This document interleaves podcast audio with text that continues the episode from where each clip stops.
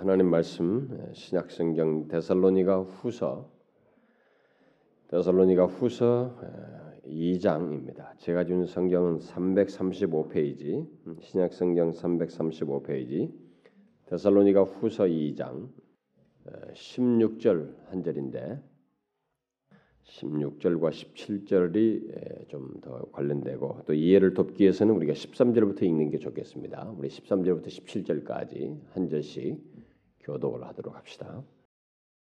주의 사랑하시는 형제들아 우리가 항상 너희를 위하여 마땅히 하나님께 감사할 것은 하나님이 처음부터 너희를 택하사 성령이 거룩하게 하심과 진리를 믿음으로 구원을 얻게 하심이니 이를 위하여 우리 복음으로 너희를 부르사 우리 주 예수 그리스도의 영광을 얻게 하려 하심이니라. 이러므로 형제들아 굳게 서서 말로 말로나 우리 편지로 가르침을 받은 유전을 지키라. 우리 주 예수 그리스도와 우리를 사랑하시고 영원한 위로와 좋은 소망을 은혜로 주신 하나님 우리 아버지께서 다 같이 읽읍시다. 너희 마음을 위로하시고 모든 선한 일과 말에 굳게 하시기를 원하노라. 우리 주 예수 그리스도와 우리를 사랑하시고 영원한 위로와 좋은 소망을 은혜로 주신 하나님 우리 아버지께서 우리가 계속해서 이 시간에 하나님의 은혜에 대해서 우리를 향한 하나님의 그 특별하신 구원의 은혜에 대해서 그게 뭐 선택에서부터 어 나중에 그 최종적으로 영광스러운 거기에 이르기까지 있게 되는 이 모든 은혜에 대해서 우리가 다각적으로 살피고 있습니다. 그래서 지난 시간에는 용서의 은혜와 그 회개, 용서의 은혜가 이 회개와 함께 베풀어지고 경험된다는 사실을 살펴보았습니다. 그러니까 용서의 은혜를 회개의 은혜와 연결지어서 어, 살펴봤어요. 제가 지난주 말씀을 전한 뒤에 우리 한 자매가 저한테 목사님 질문이 있습니다. 뭐냐? 그러니까 뭐 질문은 이제 용서의 그 은혜에 대해서 질문한 것인데 음, 질문하는 것인데 질문을 하면서 얼마 전에 그 상영된 영화 미량이라고 하는 그 영화를 보았냐고 저한테 물었어요. 음, 제가 공교롭게도 못 봤습니다. 못 봤는데 그러면서 지난주 말씀을 그 영화 감독에게 좀 꼭 전해주고 싶다고 음, 그런 얘기를 했어요. 꼭 들었어야 하는데라고 했습니다. 저는 그 영화를 보지 못했지만 예, 제가 스토리는 뭐 아주 다각적으로 들었어요. 오늘도 내가 오기 전에 혹시나 또 내가 인용하다 실수할까 봐 본 사람이 한 사람이 있어서 내가 묻고 올라왔는데 그 영화의 이야기에서 여러분들 중에 본 사람들은 뭐 감을 잡는지 모르겠어요. 음, 뭐 제가 이 설교 중에 영화 같은 거 인용하고 TV 인용한 사람이 아니라서 그런 거 인용한 것이 뭐 거의 없는 사람이라서 근데 부득불하게 그 질문이 어, 좀 그럴 듯했어요. 이게 아마 세상을 반영한 것이죠. 그 여주인공이든 그 여의 주인공의 어, 상대 어, 자기 아이들을 죽인 그 죄수든지 그리고 그것을 그것을 근거로 해서 기독교 안에서 그 용서의 그 분위기 뭐 이런 것들을 경험하는 것이든 묘사하는 것이든 그리고 기독교를 그리면서 그 용서 문제를 거론하는 이 영화의 감독이든 작가든 어, 뭐든 간에 이들은 모두 한 가지 오늘날의 기독교가 아, 기독교에서 말하는 용서가 무엇인지를 그 영화를 통해서 일단은 풍자했다는 것입니다. 기독교가 말하는 용서는 회개 같은 것이 없어도 이렇게 공개적으로 무조건적인 용서, 어, 내가 당신을 용서합니다. 이렇게 말을 한다거나 또 당사자도 어, 내가 예수를 이렇게 믿으면서 이렇게 용서를 받았어요. 이렇게 만나든가 뭐 이렇게 하면서 어떤 회개라든가 이런 것들이 관계없이도 어, 용서를 받는 것처럼 묘사한다든가 어쨌든 우리들의 흐름 속에서 지금 대중적으로 많은 사람들에게 알려져 있는 기독교의 용서는 무조건적인 용서라는 그런 내용이라는 것을 그것도 어, 암암리에 반영하고 있다고 믿어요. 그러나 제가 지난 시간에 말한 것처럼 그것은 그런 어, 것은 기독교의 용서의 그 핵심은 아니라는 거죠. 우리가 기독교에서 말하는 용서는 unconditional forgiveness 우리가 하지 말아야 돼 무조건적인 용서 이게 아니라는 것입니다. 시중에 나와 있는 모든 책들이 용서에 대한 책들이 대부분 그것을 그리고 있고 우리가 교회 속에서 그렇게 배워왔고 선교 단체에서 그런 용서를 실천하도록 많이 강조하지만 그것은 어디까지나 지난주에 말한 것처럼 낮은 수준의 용서라는 것입니다. 그냥 낮은 수준의 용서일 뿐이에요. 성경이 우리가 성경에부터 그런 용서도 내포한다고 할 수 있지만 그것은 어디까지나 낮은 수준의 용서라는 것입니다. 아니 어떻게 무조건적인 용서가 낮은 수준의 용서이냐? 그건 제가 지난주에 충분히 설명했습니다. 성경에서 말하는 용서는 음, 하나님께서 우리를 용서하신 것 같이 너희도 서로 용서하라는 것입니다.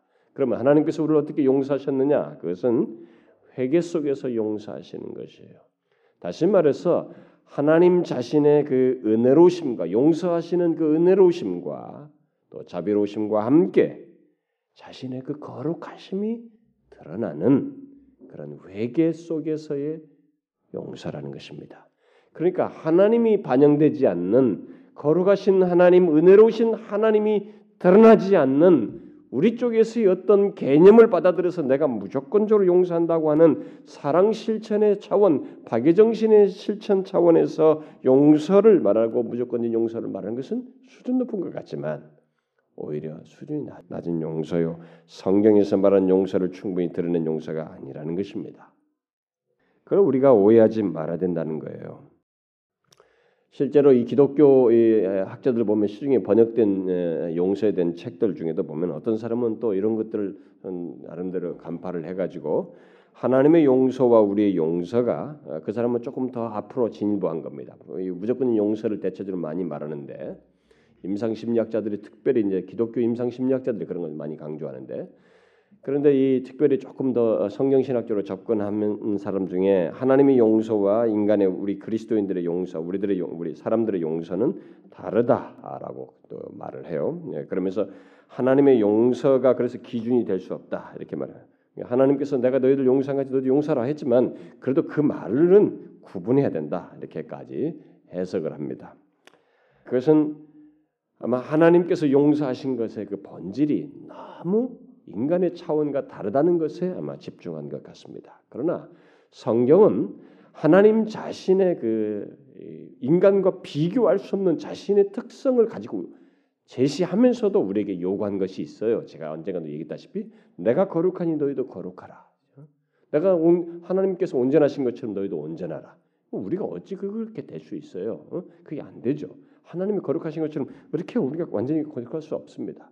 그것은 성경에서 말한 내가 용서하신 것 같이 또 거룩한 것처럼 어, 거룩하라든가 내가 용서한 용서하라 이런 얘기일 때는 방향성을 얘기하는 것입니다. 패턴을 얘기하는 거예요. 방식을 얘기하는 것입니다. 하나님과 같은 방식으로 용서하는 것이에요. 마치 내가 이렇게 성품을 드러내면서 용서했던 것, 어? 성품을 반영해서 어, 용서했던 것처럼, 그리고 회개가 있는 가운데서 용서했던 것처럼 너희도 그런 같은 패턴과 방식을 가지고 용서하라는 것이에요. 그게 신구약에서 일관되게 말하는 것입니다. 그래서 하나님의 용서를 담는 것입니다. 담는 것이지 그 본질적으로 하나님의 용서의 그 본질의 그대로를 따라서 하라는 그런 문자적인 의미가 아니에요. 그런 식으로 또 그걸 또 나름대로 깨달은 것이 있냐 두 개를 분리하는 그런 학자들도 있어요. 그런 책이 시중에 있습니다. 여러분들 보면은 그게 아닙니다. 그 본래 그런 의미는 바로 이 회개 속에서 하나님의 성품이 드러나는 회개 속에서의 용서를 성경이 근본적으로 말하는 것입니다. 그러므로 우리들은 아, 용서를 바로 그런 용서를 해야 될 뿐만 아니라 그렇다면 뭐 아, 용서치 회개치 않는 자는 용서치 말아야 되냐 그게 아니죠.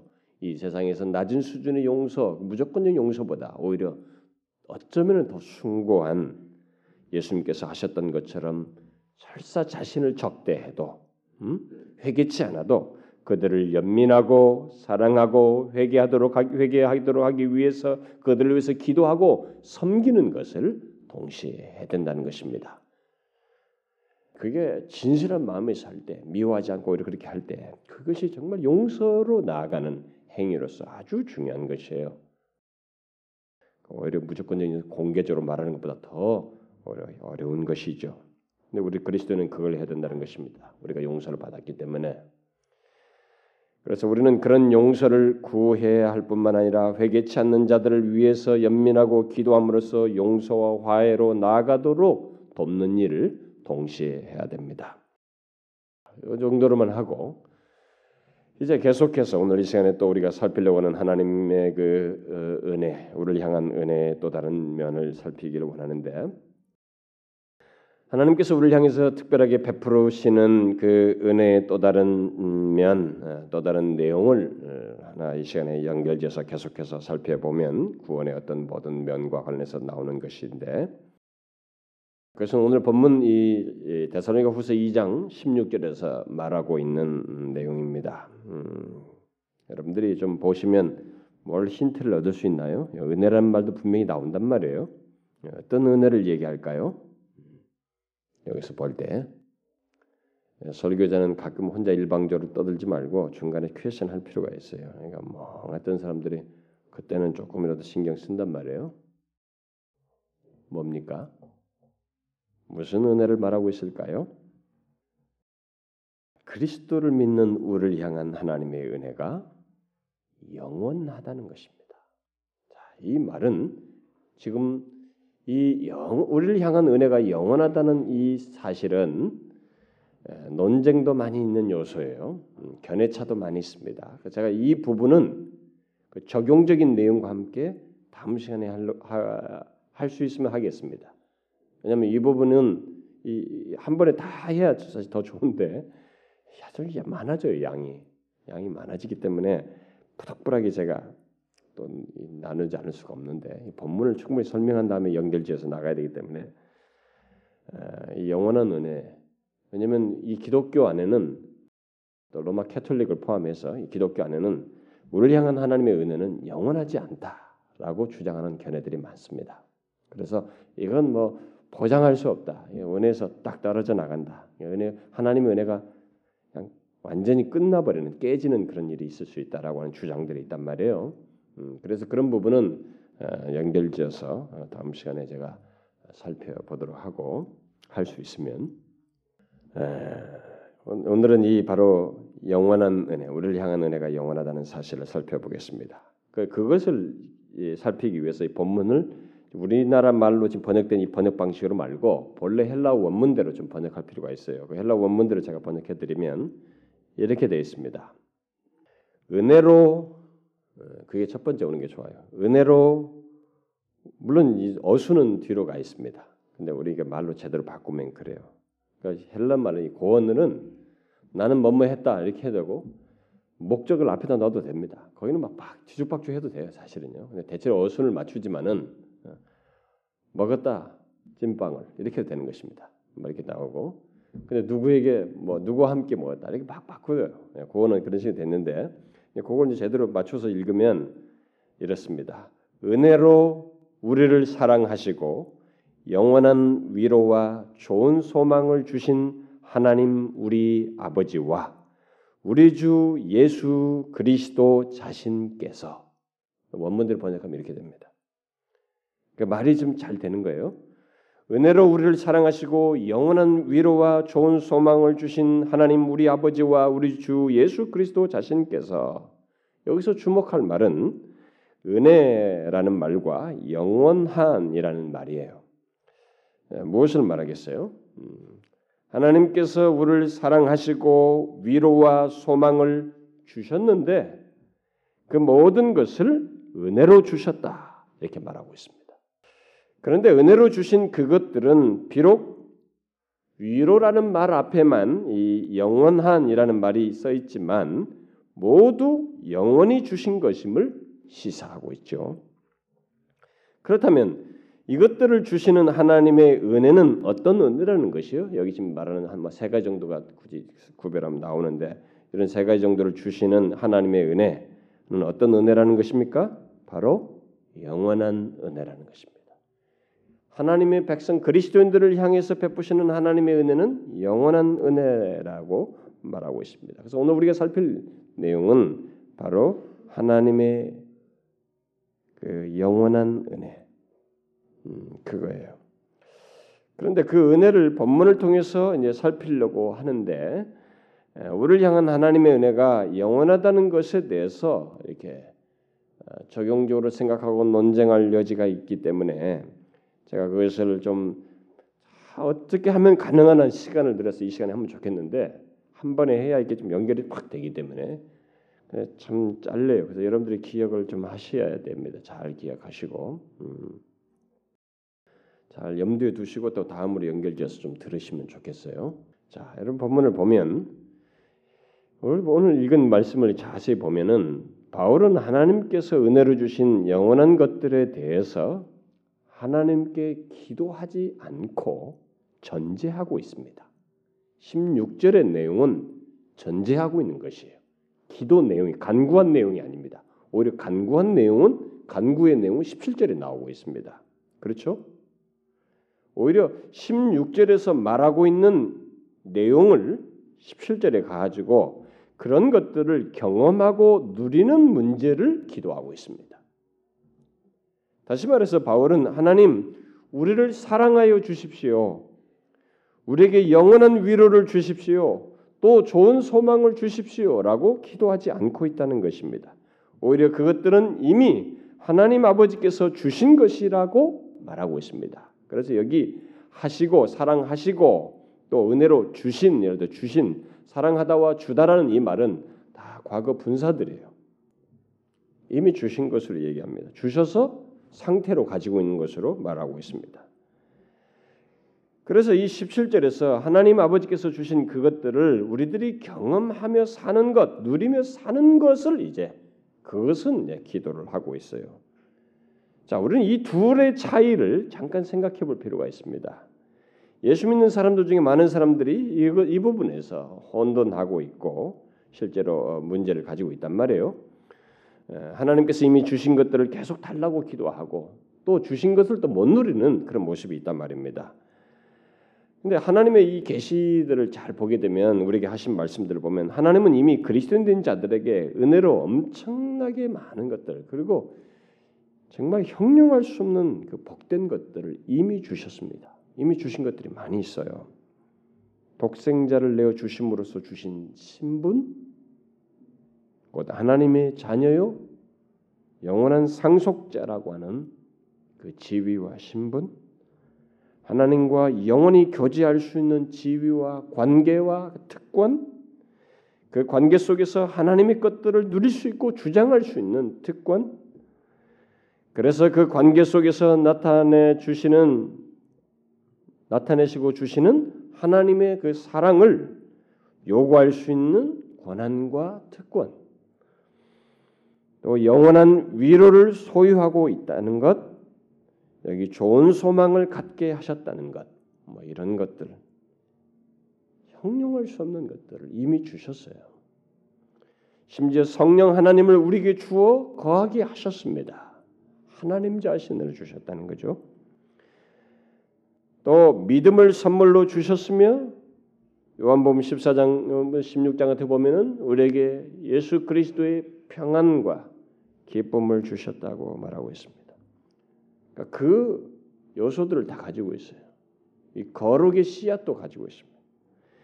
이런 것들은 모두 하나님께서 이미 그리스도인들에게 주신 것들로서 이 세상의 어떤 것으로도 아니 이 세상의 모든 것과도 비교할 수 없는 엄청난 것들, 값지고 귀하고 위대한 것들입니다. 그러면 무엇을 구해야 한다는 것인가? 바로 하나님께서 주신 것을 의심치 않고 방해받지 않고 삶 속에서 경험하며 사는 것, 누리는 것, 즐기는 것을 구해야 된다는 것입니다.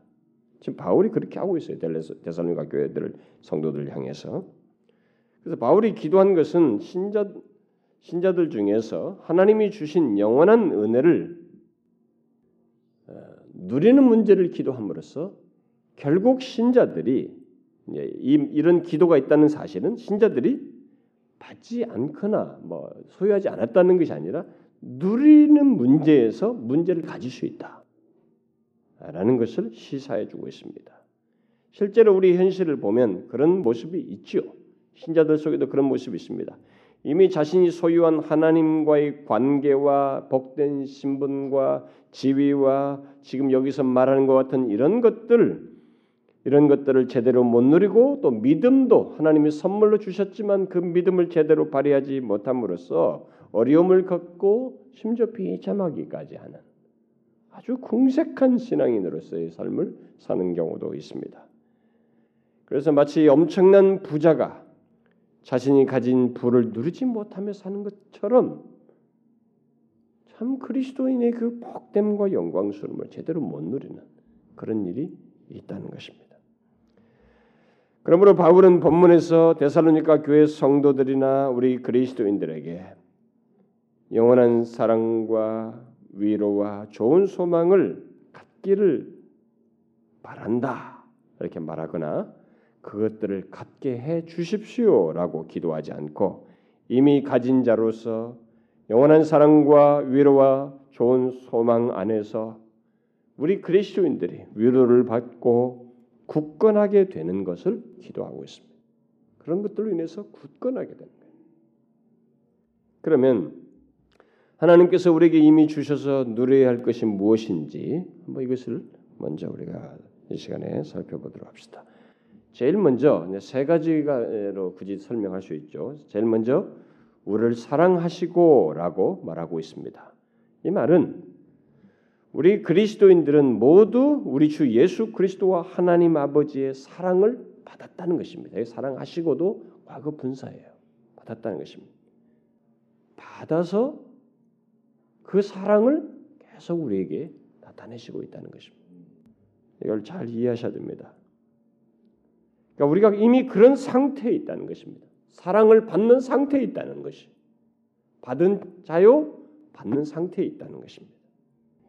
그래서 우리는 계속 사랑을 받는 상태에 있어서 우리가 받은 사랑은 계속될 것이라는 것을 주의 영원한 위로도 시사하듯이 그것도 주신이라는 말에서 시사하듯이 영원히 계속될 것을 시사하고 있습니다. 영원한 사랑이라는 것을 말해주고 있어요. 실제로 그렇다고 하는 것을 로마서 8장 같은 데 후반부를 보게 되면 그 좋은 음, 관련된 말을 하죠. 사망이나 생명이나 사망은 죽는 거 아니겠어요? 사망이나 생명이나 천사들이나 권세자들이나 현재일이나 미래 어떤 것 장래일이나 능력이나 높음이나 기쁨이나 다른 아무 것이라도 그러니까 우주 만물에 존재할 수 있는 이 천사들의 세계며 영물의 세계며 이 보이는 모든 것까지도 시간과 공간의 세계 속에 있는 모든 존재들이 다 있어도 어떤 그런 것조차도 우리를 우리 주 예수 그리스도 안에 있는 하나님의 사랑에서 끊을 수 없느니라. 영원히 지속된다는 거예요. 우리 향한 하나님의 사랑이 우리 그리스도인들은 모두 그런 사랑을 은혜로 이미 받았던 자로서 그 상태를 가지고 계속될 것이라는 것입니다. 따라서 본문에서 우리 주 예수 그리스도의 아버지께서 우리를 사랑하셨다라는 말은 우리가 어떻게 구원에 이르게 되었는가를 말하는 것이 아니고 우리가 왜 구원에 이르게 되었는지 왜를 얘기하고 있는 것입니다. 그것은 바로 하나님께서 은혜로 은혜로 우리를 영원히 사랑하셨기 때문이요. 동시에 우리가 앞에서 살펴봤던 이길 수 없는 은혜, 정할 수 없는 은혜, 불굴의 은혜 안에서 그 사랑을 결국은 이길 수 없는 사랑이요 불굴의 사랑을 가지고 나타내셨기 때문이다라는 것입니다. 그렇습니다. 은혜를 베푸신 그 사랑이 우리를 택하셨고 복음을 거스르던 우리를 불러 굴복했습니다. 그래서 사랑이 굴복해요. 예수를 믿는 과정 속에서 하나님의 사랑을 깨닫게 됩니다. 그래서 본문은 이 앞에 우리 같이 읽었습니다만 13절과 14절을 보면은 바로 그런 사랑의 행동을 삼위 하나님께서 모두 동참하셔서 행하셨다는 것을 말해주고 있습니다. 하나님이 처음부터 너희를 택하사 바로 성부 하나님을 말하죠. 그다음에 성령의 거룩해 하심과 진리를 믿음으로 구원을 얻게 하심이니 이를 위하여 우리 복음을 너희 복음으로 너희를 부르사. 이건 성령 하나님이 어, 하시는 거. 성령 하나님을 언급하고 있죠. 그리고 나서 계속해서 우리 주 예수 그리스도의 영광을 얻게 하려 하심이니라. 예수 그리스도를 말합니다. 삼위 하나님 모두가 거론되고 있습니다. 얼마나 놀랍고 확고한 구원이에요. 우리의 구원을 이렇게 얘기하고 있습니다. 그러니까 우리에게 베푼 사랑이 바로 이런 삼위 하나님의 행동 속에서 다 드러난다는 것을 말해주고 있습니다. 그래서 우리의 구원의 확실성은 바로 이 같은 하나님의 사랑에 근거한 것이다. 여러분 우리는 사랑하면 이 변동스러운 사랑을 우리는 많이 생각하거든요. 우리 경험세가 그러거든요. 그렇게 사랑한다 그러고 뒤집어 어? 변덕스럽고. 그러니까 우리들의 사랑은 믿을 것이 아니거든요. 그러니까 우리들의 사랑 개념으로 하나님의 사랑을 어, 유추하기가 참 어려워요. 어, 그나마 할 수 있는 것이 부모 자식 간 정도의 사랑이에요. 음? 그 정도고 그리고 막 처음 결혼했을 때 막 그 사랑을 진실로 드러내면서 차서 붙는 그때 그 정도 그때 잠깐의 그 모습 정도나 우리가 유추할 수 있을까? 하나님의 사랑을 우리가 유추하기가 참 어려워요. 그런데 하나님의 사랑은 이렇게 기복스럽고 날아다니는 것 같은 사라져버린 그게 아니고 팩트를 가지고 있는 사랑이에요. 그러니까 사실을 가진 사랑입니다. 변동을 줄 수 없는 그런 사랑이에요. 그걸 지금 얘기하는 것입니다. 그래서 우리의 구원의 확실성은 이런 하나님의 사랑에 근거한 것이다. 삼위 하나님께서 이루신 구원 행동에 따른 것이다 라고 말하고 있는 것입니다. 그래서 이 구원을 우리는 누려야 한다는 거예요. 즐겨야 한다는 것입니다. 그걸 지금 기도하고 있는 거예요. 그래서 만일 예수 믿으면서도 이런 것을 누리지 못한다면 그 사람은 분명히 하나님의 사랑을 잊고 있거나 피상적으로 알고 있는 것이죠. 하나님의 사랑을 아주 피상적으로 알고 있는 것이죠. 그래서 여러분이 하나님께서 어, 그리스도를 믿는 우리를 얼마나 사랑하시는지를 뭐 혹시라도 잊고 있거나 잘 몰라서 피상적으로 알고 있어 알고 싶다면 여러분이 우리를 사랑하셨다고 하는 그 내용 서술된 내용들을 그나마 우리 현실의 세계로라도 좀 이렇게 가져와서라도 한번 상상해 보시면 됩니다. 우리가 너무 묵상이 안 되니까 TV 보고 다 웃고 말해. 거기서 이 보는 것으로 다 감각적으로 끝나다 보니까 이 감각 속에서만 끝나는 거예요. 내 인격체 안에서 이게 스며들 수 있는 이 이지 속에서 충분한 묵상과 그것을 내가 감성적으로 이렇게 받아들이고 사실성을 확인하면서 수용하는 이런 묵상의 깊이 없다 보니까 그리고 그걸 가지고 하나님과 기도하면서 보는 일이 없다 보니까 우리가 자꾸 그래요. 그래서 참 예수 믿는 사람 중에 믿음이 안 자라는 사람들 중에 대부분은 욕을 안 합니다. 미안하지만 묵상을 안 해요. 듣는 것도 감각적으로 들어요. 어, 들어서 뭐 자극이 오고 좀 양심의 가책이 오면 아, 그러면 좀 끔찍끔찍거려요. 그리고 돌았으면 끝입니다. 문만 나가면 묵상을 안 해요. 하나님께서 그리스도를 믿는 우리를 얼마나 사랑하셨는지 여러분 서술된 것, 계시하신 것, 하나님께서 직접 우리에게 가시하시고 실제로 역사 속에서 행동 속에서 보이신 증거하신 것을 한번 보란 말입니다. 생각해 보라고요. 우리가 가장 흔하게 읽는 요한복음 3장 16절 같은 것도 한번 생각해 보라고요. 하나님이 사랑하사 그러죠 거기서 이 세상을 인데 하나님이 사랑하사 어떻게 했어요? 그의 독생자를 주셨습니다. 사랑하여서 독생자를 주셨어요. 여러분 중에 독생자를 주셨 만큼 자신을 사랑하셨다는 것에서 여러분 한번 깊이 생각해 보았어요? 거기서 이처럼 사랑하시는 이처럼은 결국 독생자를 주는 것 같은 사랑인데 여러분 그걸 한번 생각해 보셨나요? 집에 가서라도요 기도하면서라도 하루 아침에 새벽 기도를 나와서라도 한 번한 번이라도 그런 사랑에 대한 하나님께서 나를 사랑하신 사랑의 이 팩트 말이에요 사실성이 얼마나 강렬한지를 알고 싶거든 가만히 앉아 다른 건 몰라도 하나님이 사랑하사 독생자를 주셨으니 나를 위해서 독생자를 주셨다는 사랑의 깊이와 이 분량이 어떤지를 묵상 좀 해보시라고요. 곱씹어 보라고. 한번 해보시라고요. 그게 여러분 어떤 것이에요? 여러분 우린 감이 안 잡힐 정도지만 우리의 이성적인 영역을 다 확장시켜봐도 넘어설 만큼 엄청난 사랑입니다. 여러분 지금 아기 키워 보신 분들, 여러분 자식 여러분에게서 잠시라도 떼어놓고도 못 견디죠. 며칠 못 보는 것으로도. 응? 그리고 뭐 이 아이들이 뭐 다쳐가지고 뭐 하는 것도 그것도 못 견디죠. 뭐 자기 자식을 놓고라도 한번 생각해 보세요. 뭐 부모들 뭐 자기 자식 군대 의무 의무 행위인데 의무적인 행동 자 군대 보는 것도 가지고 막 난리에 울고 그런데 누군가를 사랑해서 자기 자식을 죽음에 내어줘요. 근데 누군가가 바로 우리예요. 우리가 좀 깨끗하면 좋겠어요. 우리는 더러운 죄인이에요. 근데 우리를 사랑하여서 이 도대체 무슨 사랑이야? 죄 없으신 독생자를 십자가에 달라 죽게 하는 것입니다. 이건 말로 할 수 없는 사랑입니다. 우리 속된 말로 사랑에 미친 자도 못할 사랑이에요. 그런 엄청난 사랑을 그리스도인들은 받은 자라는 것이. 그 받은 자의 상태에 있다는 것입니다. 그래서 만일 하나님의 사랑을 의심해 본 적이 있거나 의심하고 있는 사람이 있다면 또 자신이 그런 사랑을 받을 만한 가치가 있는 자인지에 대해서 의심을 하고 의문을 갖는 사람이 있다면 그 사람에게 말해 주시는 것은 가장 최상의 말해 주시는 최상의 것은 하나는 십자가를 보라는 것이 십자가를 보라는 것입니다. 하나님의 독생자 영광의 주께서 달리셨던 그 십자가를 바라보라는 것입니다.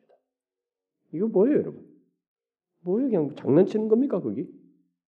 뭐 십자가에 하나 두고 한 인간 하나 매달은 것이에요? 창세로부터 예언되신 그분이 육신을 입고 오셔서 우리의 죄를 지시고 죽는 것이에요. 근데 이 일을 모두 계획하신 이가 하나님 아버지예요. 사랑의 행동인 것입니다.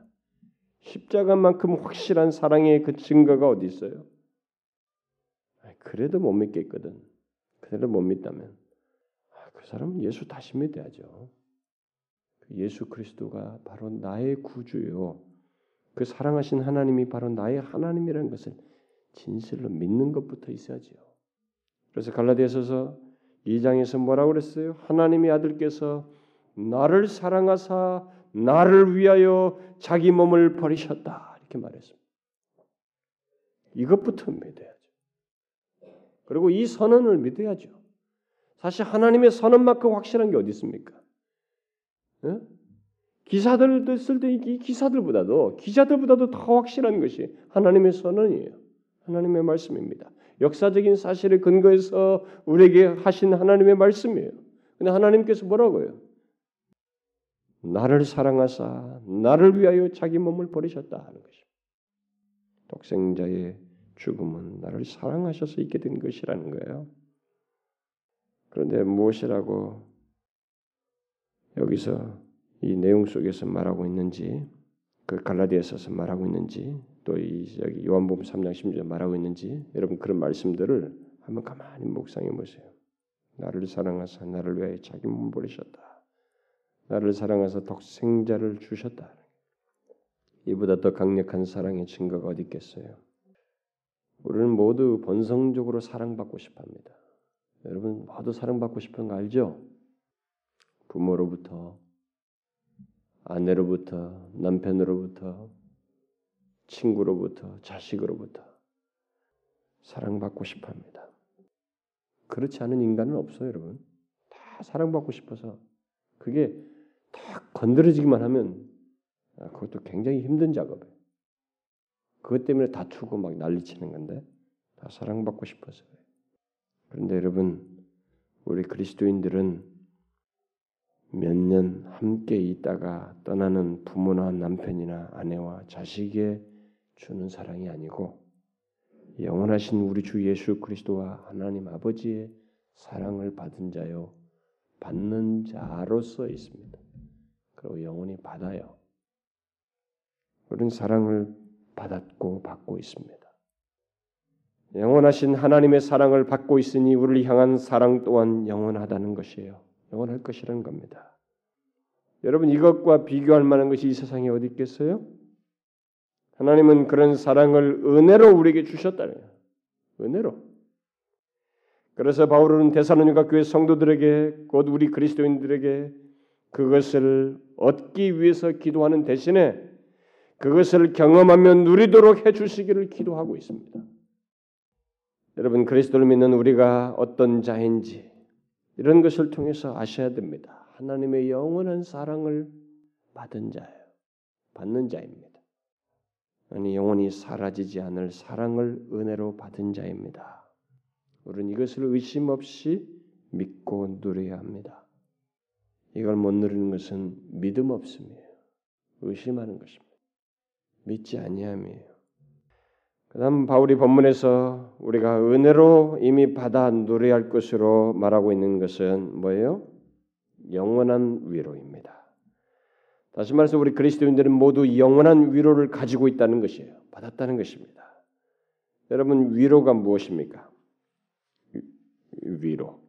사전적인 의미를 사전적인 의미를 보니까 고달픔이나 괴로움을 풀도록 따뜻이 대하여 주는 것 이렇게 말했어요.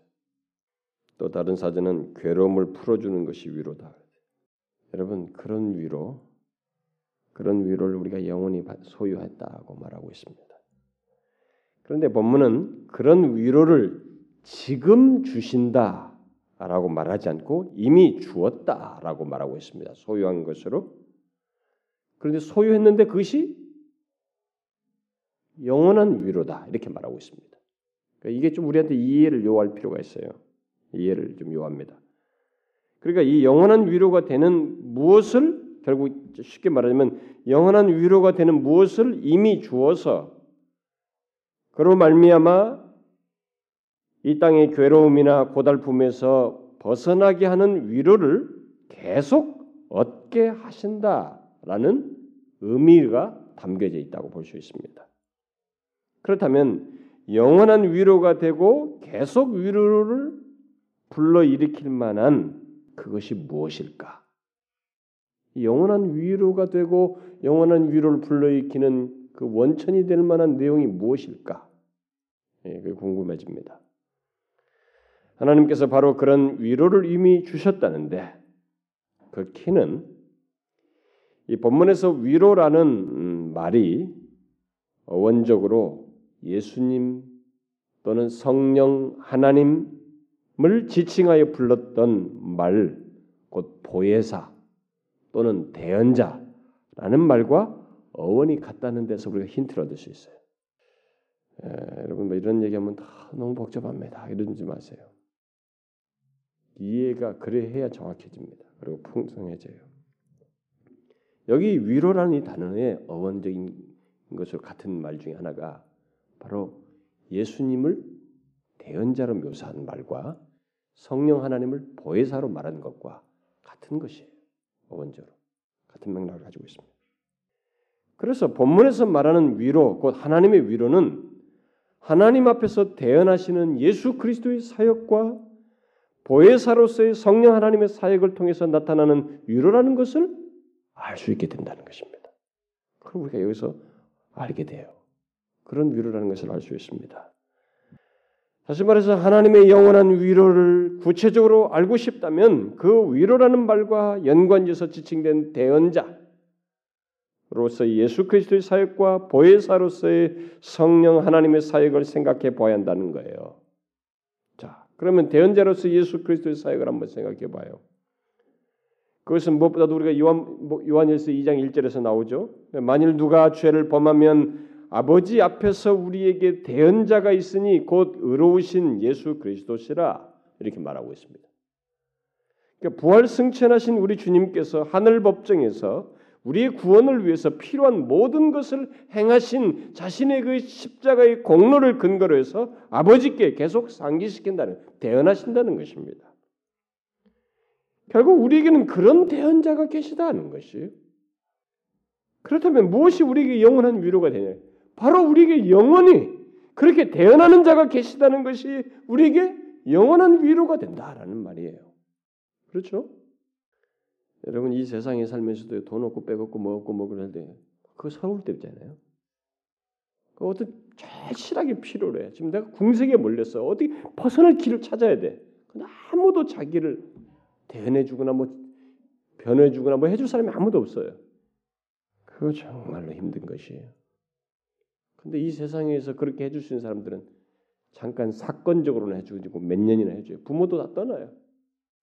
엄마 없이는 못 살 것 같은 애들도 나중에 부모 다 떨어져 나가잖아요. 영원한 대언자가 계시다. 아버지 앞에서 우리를 대안하시는 하나님의 은혜로 우리에게 영원한 위로를 주실 위로가 될 그 대언자 되신 예수 그리스도가 우리에게 있다.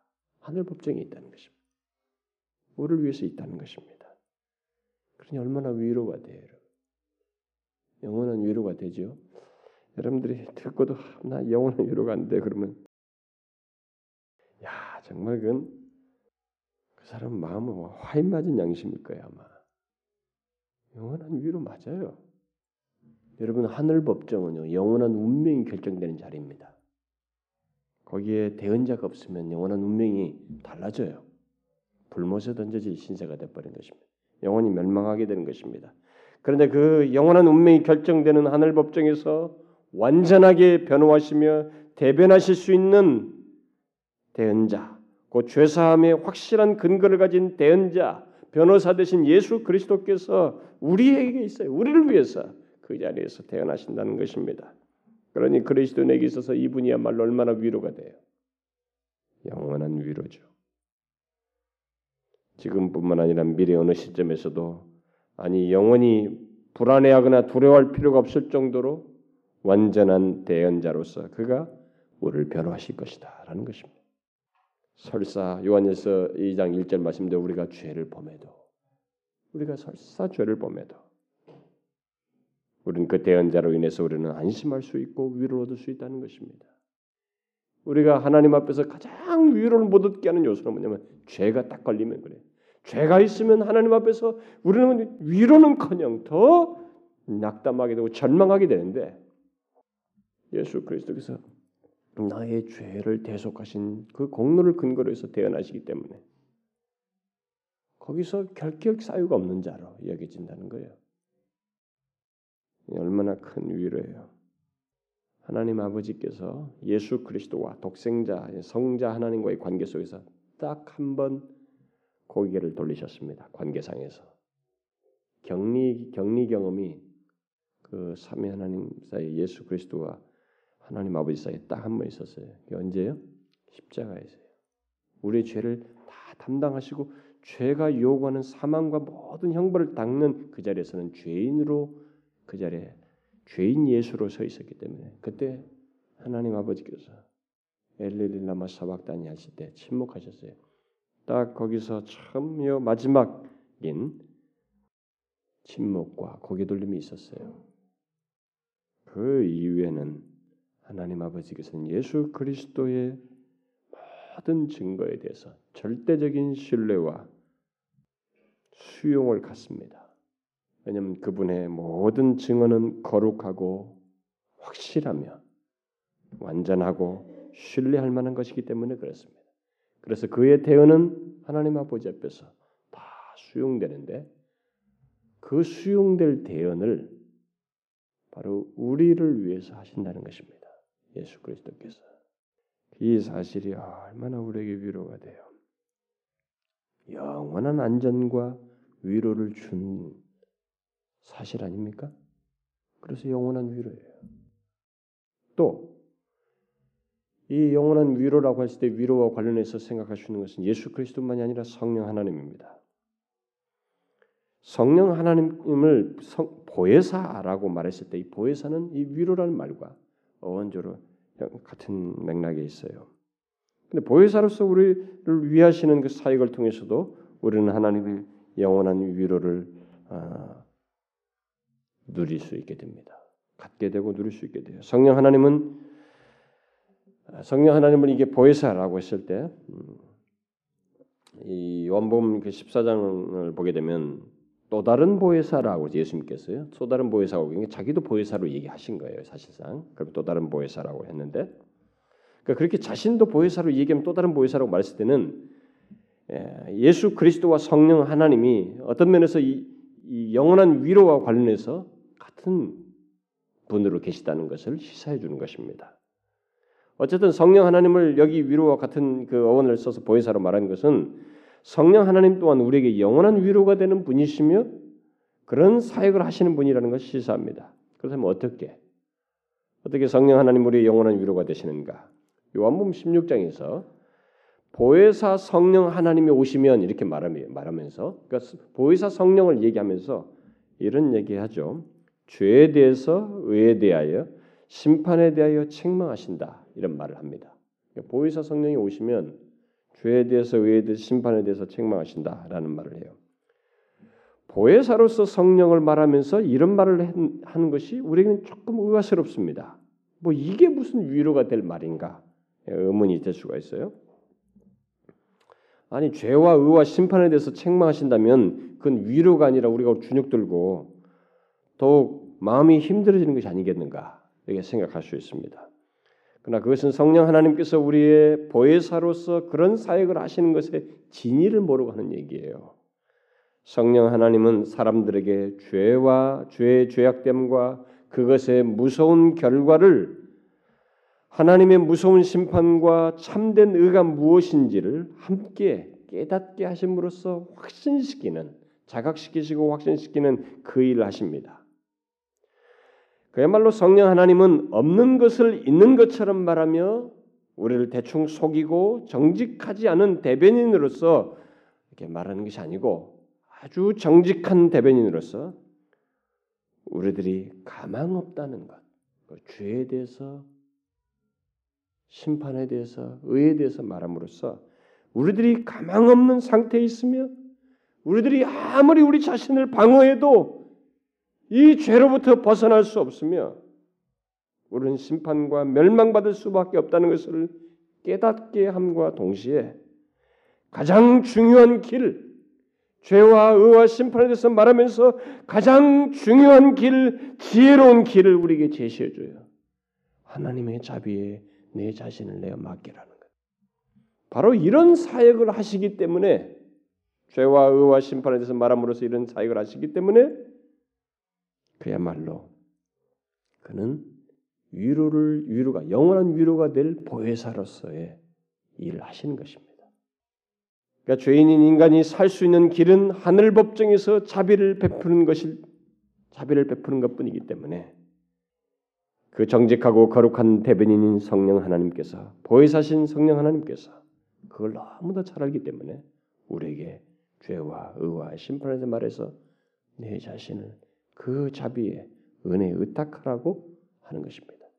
그래서 우리가 성령 하나님이 오실 때 우리 죄와 관해서 올 때 하나님을 의지하도록 그분의 은혜를 의지하도록 하는 역사가 일어나는 것이에요. 영원한 위로가 될 일을 하시는 것입니다. 그러므로 성령 하나님이 보혜사로서 죄와 의의 심판에 대해 책망하신다는 것은 책망 자체의 목적이 있는 것이 아닙니다. 또 그렇게 해서 우리를 고통스럽게 내몰거나 채찍을 휘두르듯 폭군처럼 우리를 거칠게 다루는 것이 아니고 궁극적으로 우리로 하여금 우리 주 예수 그리스도와 하나님의 자비에 우리 자신을 전적으로 내어 맡기도록 설득하시는 일, 자각시키시고 확신시키시는 일을 하신다는 것이에요. 그야말로 우리 자신을 옹호하는 옹호자요 상담자로서 보혜사로서 그렇게 하신다는 것입니다. 그래서 진정한 위로 아니 영원한 위로를 얻도록 그 일을 하신다는 거예요. 그러나 보혜사로서 곧 우리의 옹호자요 상담자로서 성령 하나님께서 우리를 위로 우리의 위로를 위해서 하시는 것은 그 정도가 아니에요. 그는 우리들이 예수 그리스도를 절실하게 필요로 하며 죄 용서 받아야 함을 알도록 하고 그, 그것으로 이끌지만 우리가 하나님께 어떤 말을 해야 할지 음? 이런 우리들의 상태 죄나 뭐 이런 상태에서 우리가 어떤 말을 해야 할지 아, 알지 못하고 또 자신을 전적으로 내어 맡기는 것을 어려워하고 힘들어하면서 끙끙대는 이런 것들을 아시고 바로 그 시점에서 우리들이 무엇을 말해야 할지 또 어떻게 말해야 할지를 도와주시며 친히 간구하심으로써 보혜사로서 일을 하십니다. 그것을 로마서 8장에서 말하고 있죠. 성령이 우리 연약함을 도우시나니 우리가 마땅히 빌 바를 알지 못하나 오직 성령이 말할 수 없는 탄식으로 우리를 위하여 간구하심이니라. 이게 보혜사로서의 일이에요. 이 말은 성령과 우리가 별개로서 있고 성령이 나도 모르게 혼자서 무슨 일을 한다 이 말이 아닙니다. 나는 가만히 있고 나는 의식지도 못하게 성령께서 내 안에서 막 혼자 무슨 일을 해서 뭐 탄식하고 이렇게 한다 그 말이 아니에요. 예. 성령이 탄식한다는 말은 성령은 하나님 자신이에요. 그는 거룩하신 분입니다. 결함이 없으세요. 그 자, 그분 자신이 탄식할 일이 없습니다. 이 말은 성령 하나님께서 우리들이 절망적으로 부러지질 때까지 우리의 마음을 깨뜨리심으로써 우리로 하여금 성령 안에서 우리 영혼의 깊은 갈망과 염원 곧 탄식을 하게 하시는 것이요. 그런 우리를 위해서 중재하신다는 말이에요. 예, 성령 하나님께서 뭐 탄식한다는 말은 아니 그분은 탄식하실 수 없어요. 본성상 속성상 우리와 연관져서 하는 거예요. 보혜사로서 그 일을 하심으로써 그런 일을 하게 한다는 얘기예요. 하나님께서 은혜로 영원한 위로를 주셨다는 것은 바로 이렇게 하시는 성령 하나님을 주셔서 보혜사 성령을 주셨다. 그분이 우리에게 계시다는 사실을 근거로 사는 얘기입니다. 정말로 그렇게 돕는 성령 하나님, 그야말로 우리의 상담자요 옹호자인 성령 하나님이 계시다는 사실이야말로 얼마나 위로가 돼요. 영원한 위로 아닙니까? 영원한 위로가 되는 내용이에요. 근데 사람들이 이렇게 이 보혜사 성령을 모른단 말이에요. 의식하지 않아요. 그못 누리는 일이 이 기도 내용이 그래서 필요로 한 것이. 왜 바울이 본문에서 우리 그리스도인들에게 영원한 위로가 있다고 말했는지를 바로 이 예수 그리스도 대언자 되신 예수 그리스도 보혜사 되신 성령 하나님의 사역과 관련해서 우리 생각해 보아야 됩니다. 성령 하나님께서 도우시기 때문에 그래요. 예수 그리스도께서 대언자가 되시기 때문에 우리에게는 그 두 분이 계셔서 우리를 위해서 사역하시고 계시기 때문에 그렇습니다. 아, 얼마나 놀랍습니까? 빌바를 알지 못하는데 거기서도 도우시죠. 하늘 법정에서 흠이 없도록 우리를 대언하셔요. 영원한 위로 아니에요? 어떻습니까, 여러분? 영원한 위로 아닙니까? 제가 설명을 잘못하고 있나요? 오늘 설교를 잘못하고 있나요? 여러분 전혀 무슨 영원한 위로야? 영원한 위로가 아닌 것 같은데 우리에게 영원한 위로가 되는 두 보혜사, 두 변호인, 두 옹호자가 계시기 때문에 우리는 정말로 어떤 어려움 속에서도 흔들리지 않을 수 있습니다. 우리는 이런 면에서 엄청난 특권을 소유하고 있습니다. 그리스도인이 가진 특권은 이런 사실을 생각하게 될 때 이루 말할 수가 없어요. 그래서 바울은 이 특권에 대해서는 기도하지 않았습니다. 왜냐하면 그것은 이미 소유한 것이기 때문에 여러분 이 문제를 한번 진지하게 생각해 보십시오.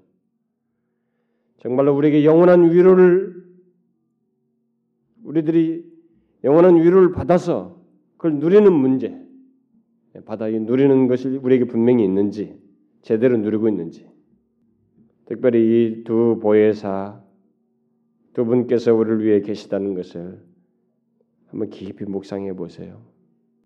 정말 우리가 받은 위로는 많은 재물로도 얻지 못할 위로요. 높은 권세나 최고의 명예와 백수의 건강을 가지고도 비교할 수 없는 위로의 내용이 되고 이 세상의 성공과 업적을 통해서도 못 얻는 위로입니다.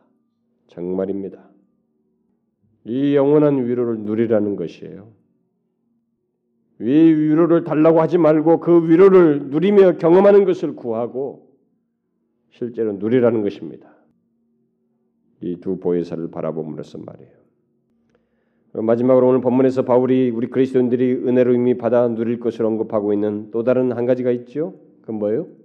좋은 소식입니다. 그 말은 우리 그리스도인들은 모두 하나님께서 은혜로 베푸신 좋은 소망, 좋은 소망, 좋은 소망을 이미 가지고 있습니다.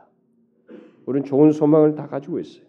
좋은 소망이란 바울이 천국의 소망을 최소로 묘사한 것인데 가장 신뢰할 수 있는 하나님이 하나님의 그 믿음직한 약속의 근거에서 천국에 대한 기대와 소망 그것을 말하는 것입니다. 그러면 우리가 이미 소유한 좋은 소망은 구체적으로 어떤 것이겠어요? 그것은 고통스럽고 점점 쇠하여 가는 이 땅의 삶이 끝날 때 고린도전서 15장 말씀대로 죽을 것이 죽지 아니할 것에 삼키운 바 되고 주님과 같이 변하여 영원히 우리 주님을 얼굴과 얼굴을 맞대어 보며 사는 것을 말합니다. 또 새롭게 창조된 하나님의 창조의 아름다움을 즐거워하는 것뿐만 아니라 하나님의 은혜에 대한 감사와 기쁨과 평강을 아무런 방해 없이 누리는 것을 말합니다. 특히 하나님 자신으로 인해서 기뻐하며 그의 사랑을 항상 새롭게 발견하며 누릴 뿐만 아니라 우리 또한 그 사랑 안에서 서로 사랑으로 교제하며 사랑이 충만하게 지배되는 것을 경험하며 사는 것을 말합니다. 이 같은 소망의 약속은 모두 그리스도인들에게 허락되었다고 말하고 있어요. 사람들은 모두 부를 얻고 싶어 합니다. 그리고 소위 well-being을 하고 싶어 해요. 오늘날 사람들이 잘 쓰는 말처럼. 그러나 우리 그리스도인들에게 보장된 완성될 하나님 나라에서의 삶은 이 세상의 부와 웰비잉의 그 어떤 것으로도 비교할 수 없는 부유함과 행복과 기쁨과 즐거움이 있는 삶입니다. 아니 현재 이 세상에 있는 모든 부, 또 지금까지 인류 역사 속에 있었던 모든 부와도 비교할 수 없는 부유함이 우리 그리스도인의 장래의 삶에 있습니다. 그게 허락되었어요. 이게 좋은 소망 안에 포함되어 있는 것입니다. 더욱 실감나게 말하면 우리가 장차 누릴 부유함은 이집트의 역사에서부터 지금 서구와 이 지구 전체가 누리고 있는 부유함을 다 합해도 못 미칩니다. 못 미쳐요. 파라오가 바로 당시부터 바로 왕이 솔로몬이 그리고 지금까지 미국의 무슨 대통령이든 제국이든 아무리 최고의 부자들이 누리는 그 모든 부요 그것이 정신적이든 물질적이든 무엇이든 좋아요. 어떤 것이든 간에 그 모든 것을 합쳐도 수천 년의 역사를 통째로 다 묶어서 합쳐도 우리가 장차 누릴 완성될 하나님 나라에서 누릴 부요에 비교되지 않습니다. 분량으로도 비교되지 않고 질적으로도 비유되지 않아요. 여러분들은 제가 말한 것을 아직 실감하지 못할 거예요. 우리가 영원히 산다는 것, 창조주 하나님을 대면해 살고 그분의 신성에 속한 것들을 누리며 산다는 것, 이것에 이것이 무엇인지 여러분들이 모릅니다. 아직 몰라요. 이 좋은 소망을 소유했다는 것의 실체가 무엇인지 정말로 모릅니다. 좋은 소망이 이렇게 영원한 위로가 된다는 것에 대해서 아직 여러분들이 모른대요. 그나마 제가 설명할 수 있는 건 그거예요. 몇백 년, 몇십 년 동안에 한 사람이 누린 제국의 왕이 누린 이 정도가 아니고 인류 역사의 전체를 통틀어서 누렸던 부유함으로도 비교되지 않는 부유가 완성될 하나님 나라에서의 부유예요.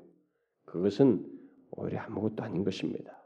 질적인 것을 생각하면 아무것도 아니에요. 그런데 바로 그런 좋은 소망을 그런 부유한 소망의 내용을 우리 그리스도인들은 이미 은혜로 받았습니다. 소유한 상태에 있어요. 얼마나 놀라운 은혜예요. 은혜로 주셨다는 것입니다. 지금 제가 세 가지를 말했습니다. 하나님의 사랑, 그리스도와 성령께서 변호하심으로써 갖게 되는 하나님의 영원한 위로, 그리고 완성될 하나님 나라에서 누리게 될 그 모든 것을 포함하는 좋은 소망. 이것들은 누구든지 예수 그리스도를 믿어 회심하게 될 때, 그때부터 이 모든 것들의 실체 속으로 그는 들어와서 누릴 수 있게 됩니다. 다시 말해서 하나님의 사랑과 그리스도와 성령의 그 아래서 위를 얻을 수 있게 되고 좋은 소망을 가지고 누릴 수 있는 자로 누릴 자로서 살게 된다는 것이에요. 그런데 이 모든 것을 하나님께서 어떻게 주셨다고요? 은혜로 은혜로 우리에게 주셨습니다. 조건을 따지지 않고 주었어요. 자격을 묻고 주지 않고 은혜로 주셨습니다. 그러므로 그리스도인들에게 필요한 것은 이미 주신 이것들을 달라고 기도할 것이 아니고 17절 말씀대로 오히려 이미 소유한 것들을 인해서 위로를 경험하며 그리스도를 위해 말하고 행하는 일 속에서 굳건해지는 것 그것을 하나님 앞에 구할 것이에요. 우리는 그런 경험과 삶을 위해서 또 누림을 위해서 하나님께 도움을 구할 필요가 있습니다. 그리고 그 도우심 아래서 실제로 누리는 일이 있어야 돼요. 우리는 의문을 가질 수 있습니다. 왜 받아서 소유했다면 못 누리는가? 당연히 누리는 것이지 뭘 그걸 굳이 기도하는가? 당연한 것 같은데 그렇지 않아요. 비유적으로 말하면 이렇습니다. 아무리 백만장자를지라도 세균 감염에 노출되면 위험해지는 사람이 그 세균 하나를 못 이겨서 밖에 나가지도 못하고 사람도 접촉하지 못하고 수시로 손을 씻으며 비참하게 자신의 불을 못 누리는 사람이 될 수도 있는 것처럼 백만전자를 소유해서도 못 누릴 수 있는 것처럼 이 엄청난 것을 가지고 있어도 못 누릴 수도 있어요. 어떻게요? 자기가 받은 것을 생생하게 믿지 않냐고 그걸 의심하거나 무시하거나 생각지 않냐고 업신여길 때 그것은 어떤 이유로도 생든지 생길 수 있어요. 앞에 2장 1절부터 12절까지 보면은 마귀의 괴계와 관련된 얘기가 나오거든요. 마귀의 방해에 의해서도 못 누리는 일이 뭐 의심을 하든 어떤 일이 있어서 못 누릴 수도 있습니다. 거기에 마귀가 한몫할 수 있습니다. 그러나 바울의 마지막 기도는 뭐예요? 그런 거 신경 쓰지 말고 좋다 이거예요. 마귀가 아무리 방해가 있어도 우리가 일단 매일같이 우리에게 주신 것들을 가지고 누릴 수 있으면 그건 문제가 되지 않는다. 마귀의 방해 같은 것은. 음, 그 결론이에요. 그게 이 장의 결론입니다. 그러므로 우리는 하나님께 도움을 구해야 합니다. 이미 주신 이 세 가지 실체를 풍성하게 경험하며 누릴 수 있도록 우리를 향한 하나님의 은혜를 잊지 마세요, 여러분. 이런 주신 것을 못 누리니까 우리가 이 세상에 대리만족을 하는 거예요. 이 세상이 뭐 권력이나든 뭐든지 명예든지 자존심이든 뭐든지 자기가 얻으려는 가지고 심지어 공부하는 것까지도 성취하려는 자기 성취 이런 것에 목숨 거는 것이에요. 여러분 그건 영원한 위로가 안 돼요. 죽으라고 해보십시오. 뭐 공부도 별로 많이 안 해봤지만 제가 영국에서 유학 공부할 때 미치도록 공부해보고 싶었습니다. 그리고 저는 실제로 그렇게 해보았어요. 뭐 박사도 안 받아가지고 무슨 그런 소리냐. 제가 포기했습니다.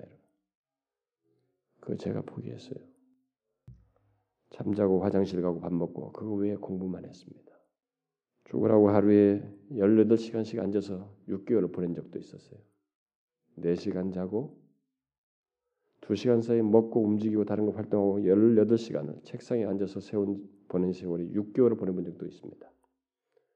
그때는 누워 자지도 않았어요.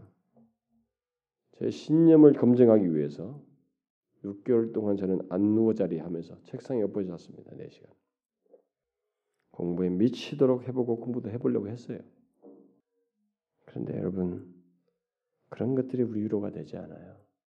무엇을 하나 미치든지 이 세상에서 뭘 미치든 좋습니다. 뭐 사람에 미치든 사랑에 미치든 뭘 미치든지 명예든 돈이든 뭐든지 영원한 위로가 되지 않아요. 우리에게 영원한 위로는 지금 말한 것이 이미 하나님께서 주신 이거예요, 여러분. 은혜로 주신 우리를 사랑하시고 예수 그리스도와 성령 안에서 주시는 위로이며 이 좋은 소망입니다. 이 세상 그 무엇으로도 비교할 수 없는 이것들을 우리는 받았습니다. 회심하자 그리스도인 믿자마자 우리에게 주셨어요. 이제 우리는 누리는 것이 남아 있는 것입니다. 다른 것에 마음 뺏김으로써 이것을 믿지 않음으로써 소홀히 여김으로써 못 누리고 방해받고 그래서 예수 믿으면서도 다른 것 때문에 마음 뺏겨 가지고 이런 건 값싼 것을 읽으면서 비참하게 사는 그런 어리석은 자가 되지 말아야 된다는 거예요. 제발 눈을 뜨셔서 삶의 무게 중심을 하나님이 주신 이 복된 세 가지에서 찾으시라는 것입니다. 영원한 은혜 안에서 삶의 가치와 무게중심을 가지라는 것입니다. 다른 건 다 지나가요. 잡았다가 놓는 것들입니다. 우리는 영원한 은혜를 받은 사람들이에요. 그리고 받고 있습니다. 또 받을 것이에요. 이 은혜를 누리면서 감사하시고요. 참 자신이 얼마나 복된 백성인지 이걸 기억하면서 사십시오. 자, 기도합시다. 하나님 아버지 너무 감사합니다. 참 하나님의 이 너무 많은 분량의 은혜 헤아릴 수조차도 없는 그 은혜를 입을 수 없는 자인데 참 은혜로 우리에게 그 복된 은혜들 은혜의 선물들을 주시고 독생자를 주시고 사랑하시며 그 대은의 은혜를 허락하시고 우리를 도우시며 좋은 소망을 주신 것 너무 감사합니다. 참 짤막하게 이 세상을 살 것인데 이 세상을 살면서 우리가 받은 이 은혜의 선물들을 더 견고히 붙들며 지금부터 풍성히 누리며 살아가는 저희들 되게 하옵소서.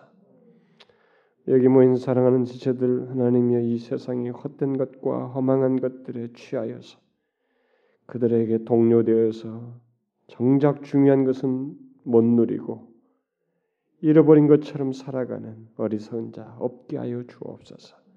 항상 하나님이 주신 이 최고의 것 안에서 다른 것들을 누리고 또 쓰는 저들 되게 하옵소서. 예수 그리스도의 이름으로 기도하옵나이다. 아멘.